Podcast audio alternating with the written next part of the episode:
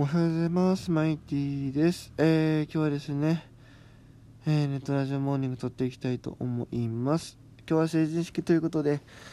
えー、まあ、昨日の夜も言ったんですけど、予想通り各メディアからですね、えー、今年新成人を迎える選手たちみたいな記事が出てるので、ね、ちょっとそれをね、取り上げていこうかなと思います。とりあえずまずは投手編を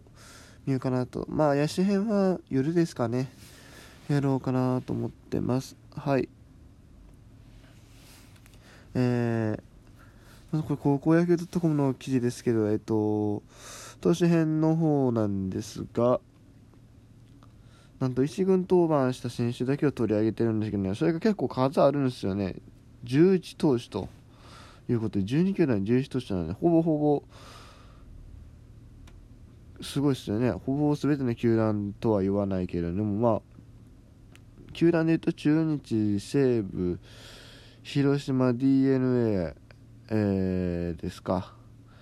あとソフトバンクか。この5球団ですでにもう新成人の代がデビューしてると。びっくりですね。早いですねこの代出てくるの。あのまあ清宮村上とかまあ野手陣もそうですけど投手もねなかなか早い子が多いなという印象ですよ。うん。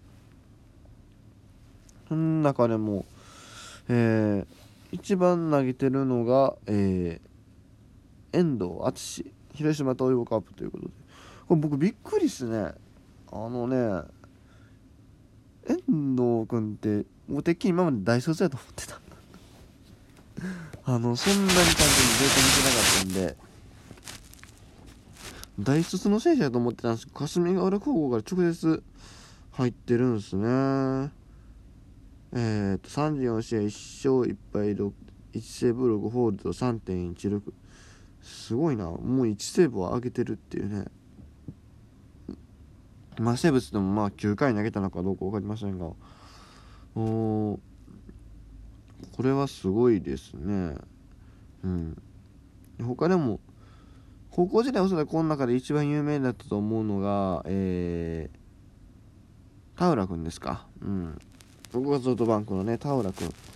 8試合で、まあ、4.50っていう成績ですけれども、まあ、ここもね、あの、やっぱりソフトバンクの選手層が厚いんで、なかなか、まず投げてるだけですごいですね、自分で。まあ、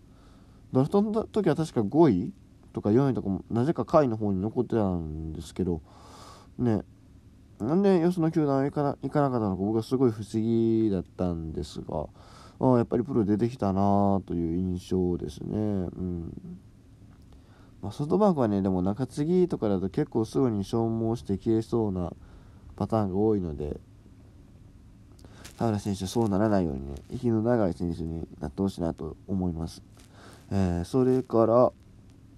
他はまあとりあえず全員読みはようか清水達也中日ドラゴンズ埼玉西武の平海馬でよかったかなこれえー、広島東洋山口翔横浜 d n a 坂口弘明でいいかな読み方。えっ、ー、と北海道日本ハム北浦隆二中日山本匠、えー、d n a の櫻井修斗。でまあ遠藤田浦ときて、えーと、中日の石川翔日本ハムの田中瑛斗ということで。他そう平海馬も結構期待されてますので、まあ、期待されてるというかまあ埼玉西部のね、えー、投手陣が弱すぎるのもあるんですけれどもそれで結構来年は主力として期待されてる選手ですね中崎陣の。八重山翔子ですか。八重山翔子ねあの大峰兄弟の出身のあそこから出てる選手ですね。えー、っと通算26試合の防御率3.38という結構まあまあ優秀な成績ですよね。本当西武はね、あの、投手陣が やばいんでね、まあ、ファンとしてね、すごい期待されてるところでした。あとは、そうですね、櫻井修斗、櫻井修斗もね、結構、来ますよね。えー、清宮キラーとしてね、高校生は名を馳せていたピッチャーですが、えー、14試合で4.86ということで、えー、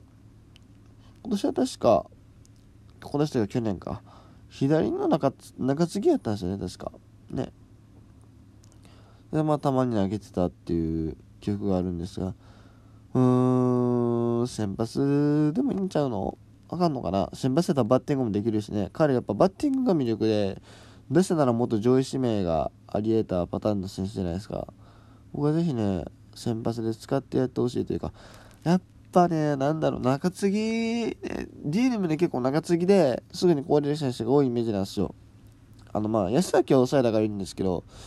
まあ三上とか砂田とか須田とかあの辺ね特にやっぱり砂田なんかまだまだ若いのに、えー、中洲で結構投げさせられて、